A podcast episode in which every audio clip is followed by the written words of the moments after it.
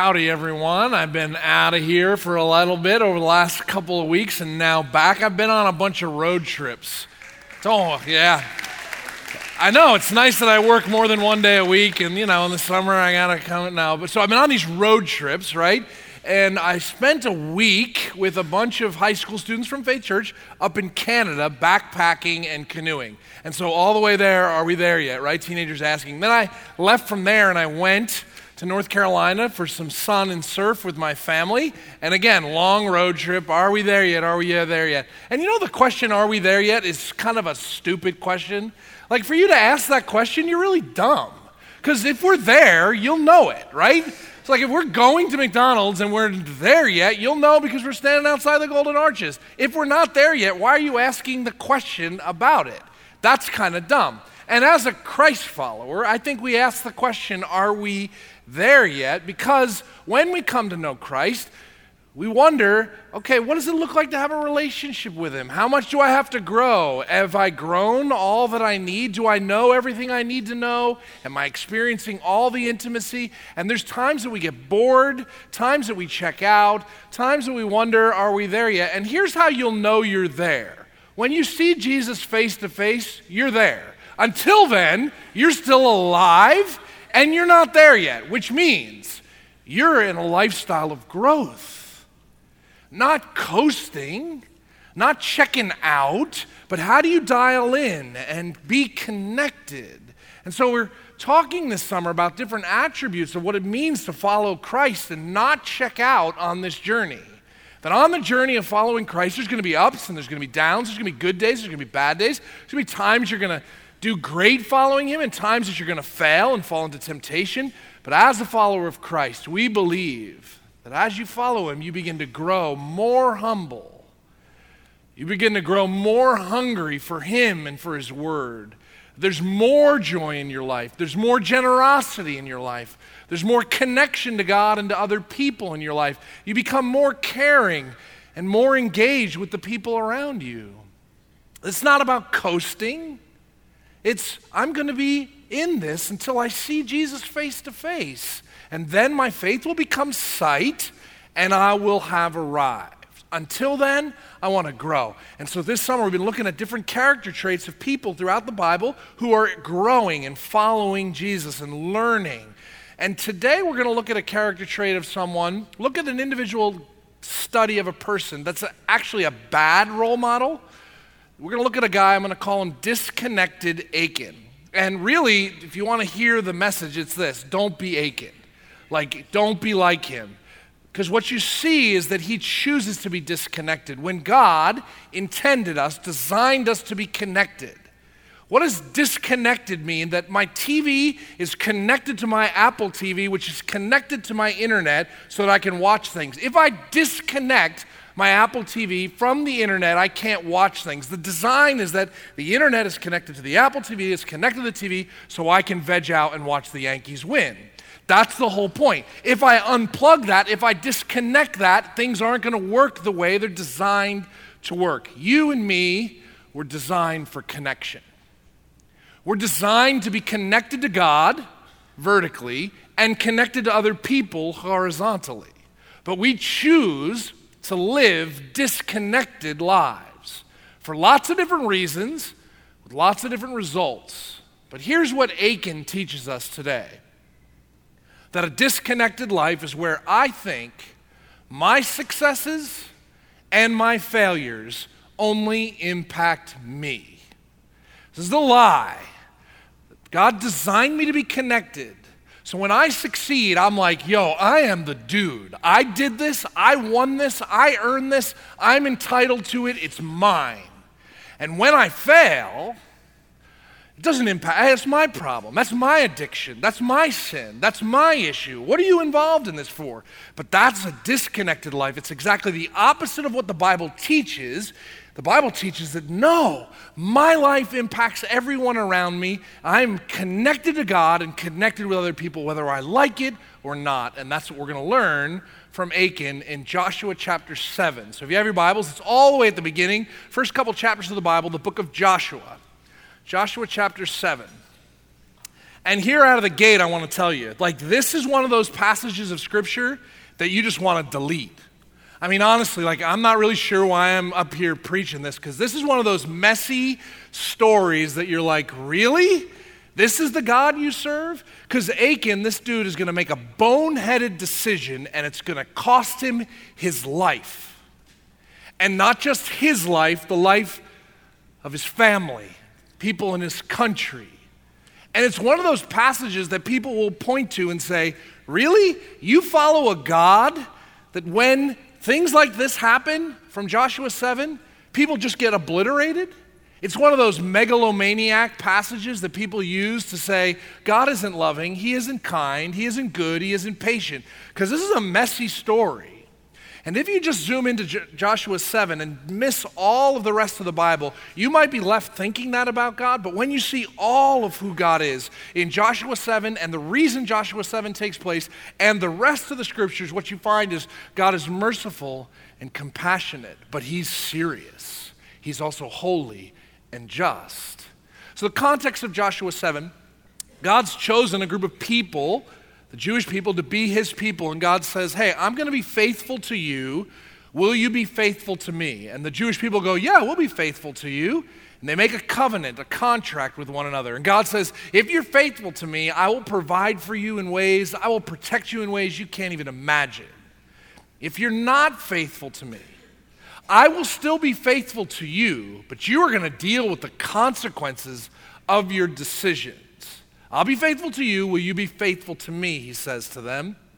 And when we open up in Joshua chapter 1, first couple chapters, what we find is God's bringing the people of Israel into their new home, into a new place to live. And it's a kind of an interesting story if you read leading up to Joshua 7. God's like, I'm going to give you this city, Jericho. It's this fortified city. And he says, here's what I want you to do. I just want you to march around it 7 times. If you march around it 7 times, I'm going to give you the city. And the people, Jewish people, are like, okay, it would be like you going, I want a new condo. And God's like, okay, just march around the apartment complex 7 times and I'll give it to you. And if you actually listened to God and did it and he gave it to you for free, that'd be pretty awesome, right? Well, that's what he does in Joshua to give them the city of Jericho. And it's this pretty awesome story, Joshua 6, where God gives them this city simply because they listened to his words. He said march, they marched. And they were rewarded, blessed because of that. But now look at Joshua 7, right on the heels of this great victory. Joshua 7, verse 1.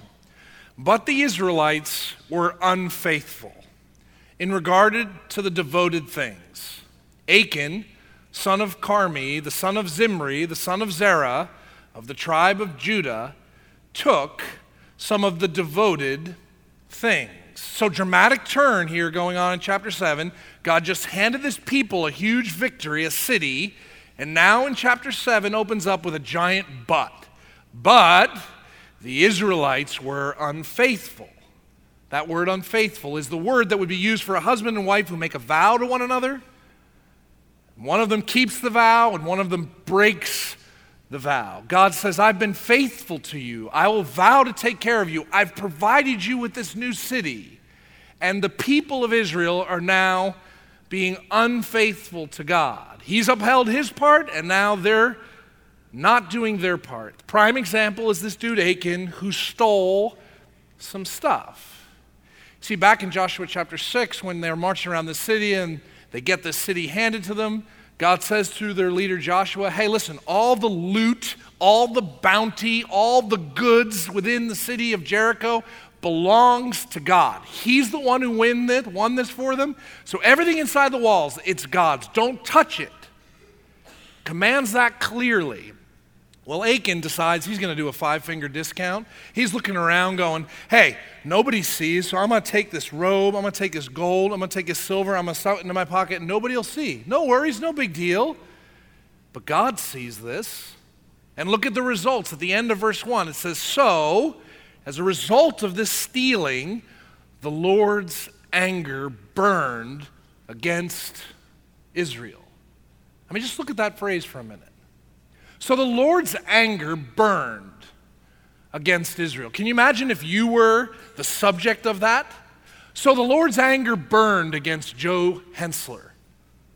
So the Lord's anger burned against the United States of America. I mean, that's a kind of scary phrase. What does it mean? It doesn't mean that God needs an anger management class. This doesn't mean that God like threw a temper tantrum and started tossing people around heaven. That's not what it means. It actually means that God's nostrils flared. He's looking at his people. I just gave you a new home. I just gave you this great victory.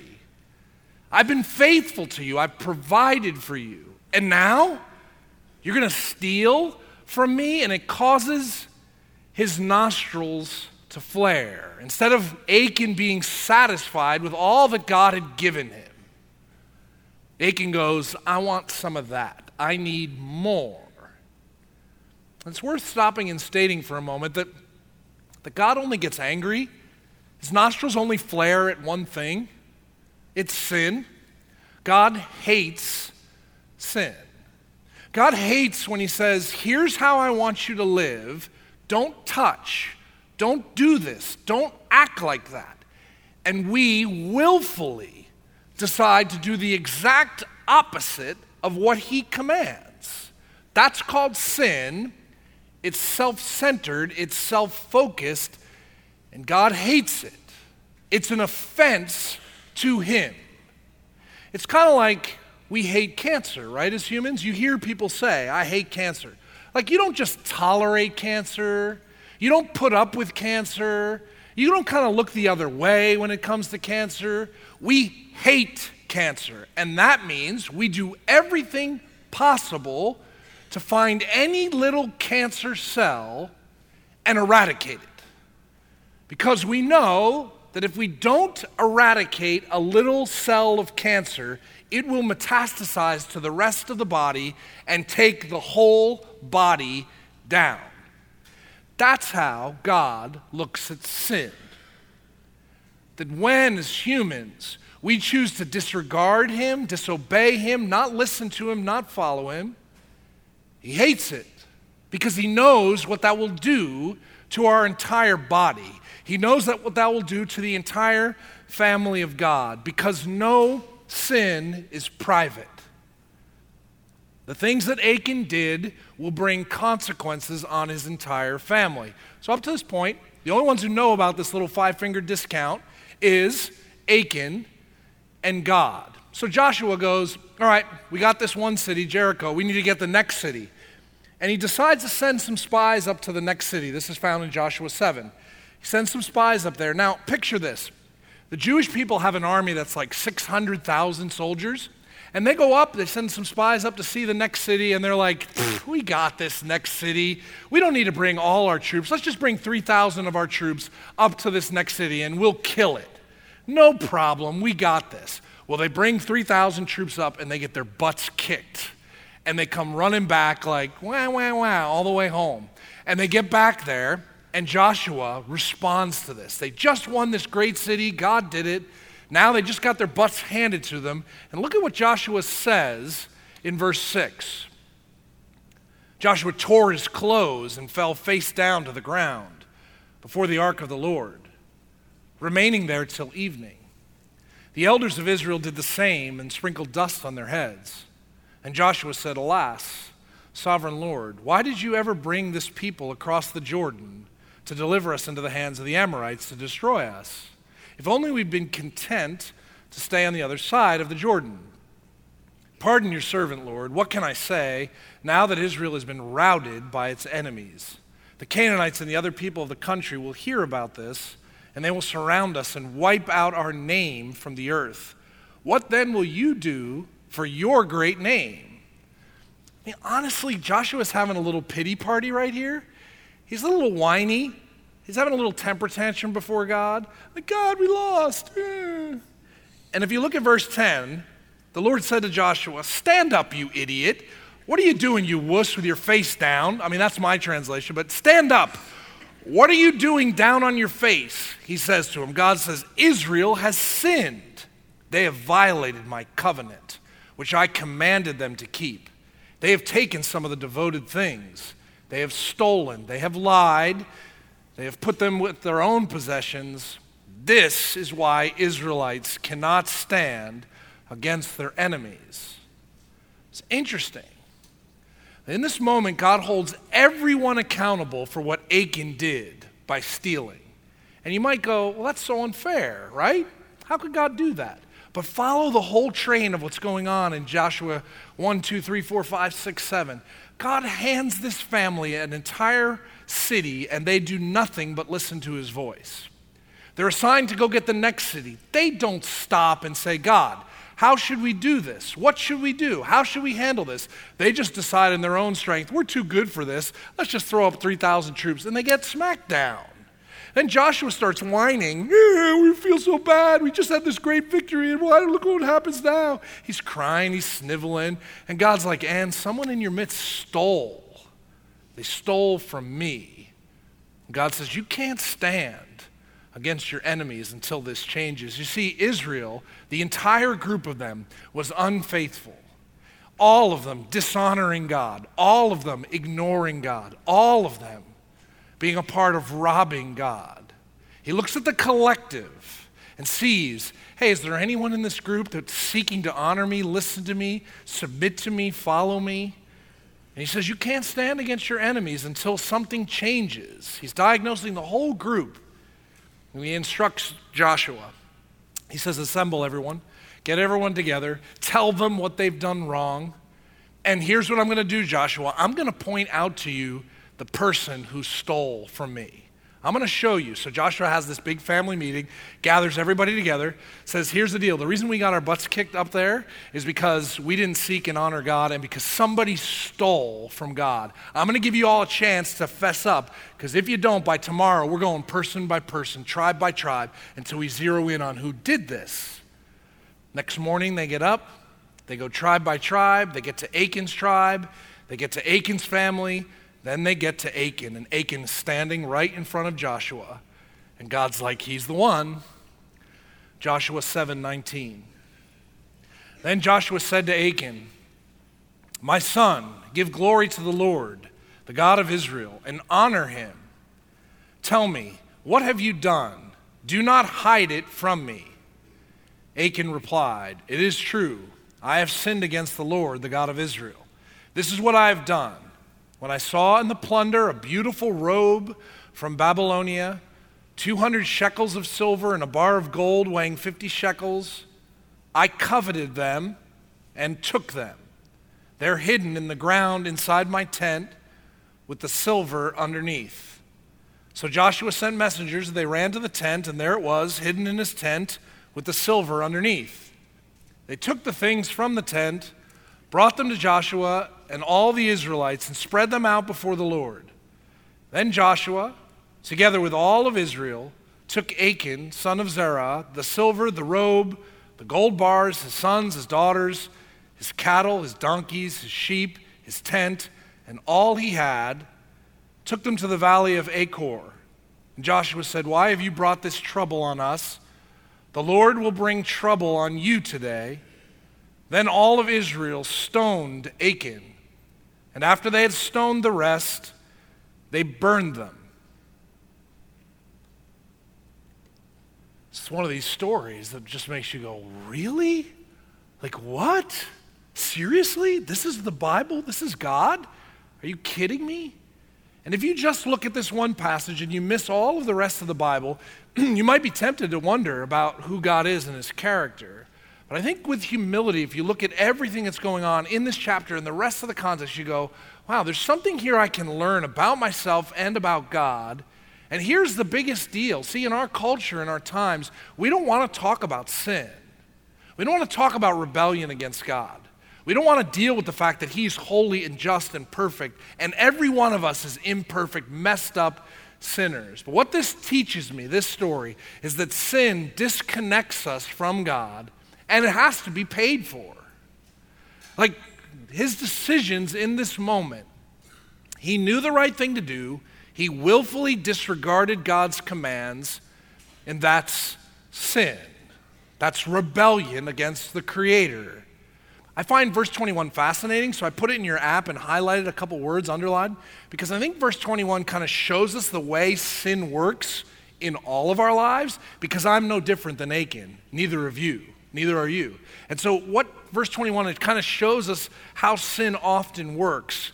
Achan says, when I saw the plunder of the beautiful robes, when I saw the 200 shekels of silver, when I saw the bar of gold weighing 50 shekels, in his mind, he's hearing God said, don't touch it.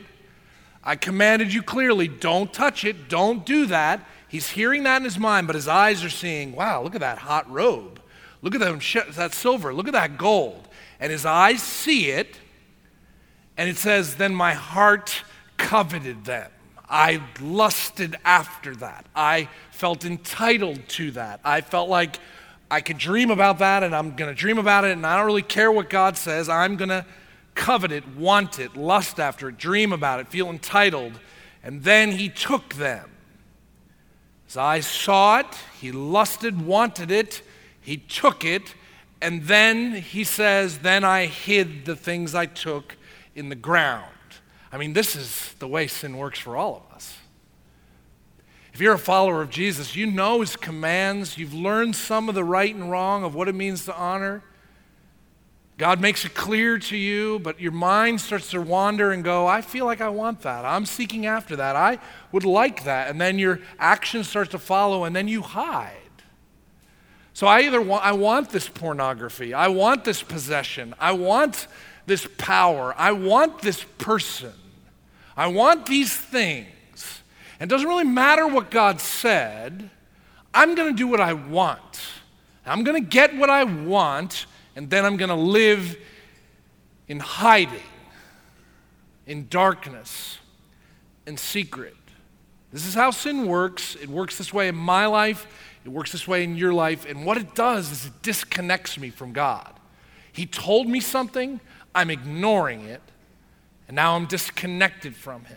Because God sees everything. I can't hide from him. Achan thought he did a good deal, burying that thing under his tent. Nobody sees it. It's all good.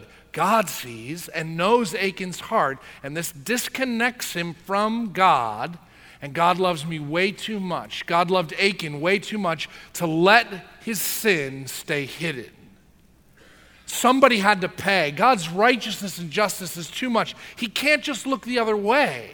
He can't just go, oh, I forgot, I didn't see it. It's like a cancer. He knows, God knows that if that cancer is let to live, it will metastasize and kill the rest of the body. So God in his love and his righteousness, his mercy, his justice, calls Achan out and says, this has to stop. Because if he doesn't, the family of God will have to deal with the consequences of his decisions.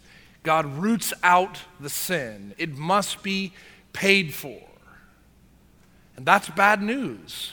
I mean, my sin, your sin, we're all rebels, and it must be paid for. He can't look the other way and pretend like he didn't see your rebellion.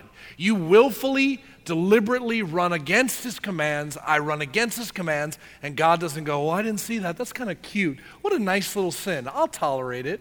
No. It has to be paid for. That's the bad news. Here's the good news. Jesus paid it. Right? So thousands of years after Achan, in this moment, Jesus, the Son of God, shows up on planet Earth to bear on his shoulders the wrath of God that you and me deserve. So that I don't have to fear God's angry wrath. His hatred of sin was poured out on Christ. And now, when I realize I'm a sinner, I'm a rebel, I blow off God's commands. When I see that and I realize that and I run to Jesus, Jesus shelters me and gives me new life, and I can be restored. The disconnection that I experienced because of my sin was poured out on Jesus so that now I can be reconnected, reconciled to the God of the universe, and live a life of forgiveness and peace forevermore. I mean, this is good news. There is now no condemnation for those who are in Christ Jesus. Nothing can separate us from his love. That's incredible. But here's the deal. Though my sin is paid for by Jesus on the cross, as a follower of Jesus, I still sin. I still make bone-headed decisions. And my sin, even though it's forgiven because of Christ, my sin still disconnects me from others. It still causes problems in relationships. It still radically impacts negatively other people. It's true for you and me. Yes, I am forgiven in Christ. But it doesn't change the fact that the decisions I make that are sinful are negatively impacting other people. So when I choose to gossip and slander about you and how stupid you are, I could say to God, God forgive me, and God does forgive me, but I still slandered your reputation. Other people heard me, and that trickle effect into other people's lives still hurt people. When I act out my sexual feelings, when I live out my sexual desires that are outside of marriage between one man and one woman, when I play that out, when I act that out in my head or in my heart, my hands, when I do that, God forgives my sexual sin, but it still radically hurts and impacts relationships around me. If I steal from you, God will forgive me, but I still stole from you. When I do the good kind of stealing from the government, and I get away with it, God sees everything and knows you. And it still impacts people around you. When you're a person in power, when you have authority in your home or at work or in your organization, and you leverage that authority to beat people down, God forgives your power play. But it still radically impacts people. The porn that you don't want to talk about and you're hiding, the illicit things that you're doing that nobody else knows about, you think you've covered up and buried under your tent, still impacts. If I choose today to go out and get drunk, God forgives my drunkenness, but my family will deal with the consequences of my drunkenness. If I abuse my wife, well, God will forgive me. But the danger and the pain that's caused on her for a lifetime isn't overlooked. It has real consequences. When good people like you and me turn the other way, when we see systemic injustice, when things that are wrong and we don't call it out as wrong, God forgives our silence, but it still radically leaves people in oppression. We can't have private sin. There's no such thing. No such thing as personal sin that's just between you and God. It disconnects you from Him. He forgives, but it radically influences other people. Here's the good news. Here's the good news. See, when I live a connected life with God, when this vertical life is right, that gives me the best opportunity to live a right life horizontally. So if I get myself right between me and God and say, God, you made me, you know me, you own me, you forgive me for my sin. When I live that right, then I start to live this right. If I can get this right, God help me, God let me walk with you, cleanse me, forgive me, change me. I've tried to hide from you, but there's no hiding from you. I will walk with you. When there is peace this way, that begins to breed peace this way. So just a question for you. I mean, maybe you're lonely today. Maybe you feel disconnected from other people. And this isn't true all the time, but maybe, is it possible that your disconnection from other people isn't a horizontal problem? Maybe it's a vertical problem. Maybe you're so lonely and feel disconnected because you're being drawn into a relationship with Almighty God. And as you join the family of God and stop living in hiding this way, you'll breed opportunity and intimacy this way. Or maybe, just ask yourself the diagnostic question. Maybe you're whining and complaining because of how hard your job is. Oh, there's so much crap in your corporate culture and your boss and you're this and you're that. Whine, whine, whine, whine, whine. Or people in your family, your wife, your kids, whine, whine, whine, whine, whine. Extended family, aunts and uncles, coworkers, neighbors, whine, whine, whine, whine. Have you ever stopped to actually ask yourself, maybe I'm the problem? Maybe the reason there's tension and drama in your family is because of you. Maybe you're hiding. Maybe you're pursuing sinful activity. Maybe the problem, the diagnosis, isn't everybody else. It's not the church's fault. It's not the work fault. It's not the relationship fault. The fault is on you. And maybe it's time to stop hiding that under your tent and deal with it between you and God. And what you're going to find is as you get peace here, that's when peace here starts. Not always, doesn't mean everything's going to be easy, but if you have peace with Almighty God, he will give you the power to make peace here. And if peace doesn't come right away, it's okay, because he's going to walk with you and help you and sustain you. Have you stopped long enough to go, is the issue between me and him? Am I the problem? Because as you look at yourself in the mirror and you see that, you can stop hiding and run to Jesus. It's why we invite you to things like prayer and praise, because it's so easy to live disconnected lives. But when we pray together and we praise together, we get connected together and connected to God. It's how he designed us. So come and join us this Tuesday night. Last thing I'll say, and probably the thing that represents almost everything from this passage, we can't get away from this, that every attitude and action we have as humans impacts this relationship and impacts these relationships. There's no getting away from it. Stop fighting it. Everything you do, think, see, touch, everything you do impacts your relationship this way with God, and it impacts your relationship this way. So, as followers of Jesus Christ, if you're a son or daughter of the King, why wouldn't you want to live at peace with God? Ask him to search your heart, confess to him, and watch what will happen. Let's pray. God, you're incredibly patient with us. You love us with an everlasting love and granted us favor with you because of Jesus, only Jesus. So through Christ, we can be forgiven and we don't have to fear your wrath.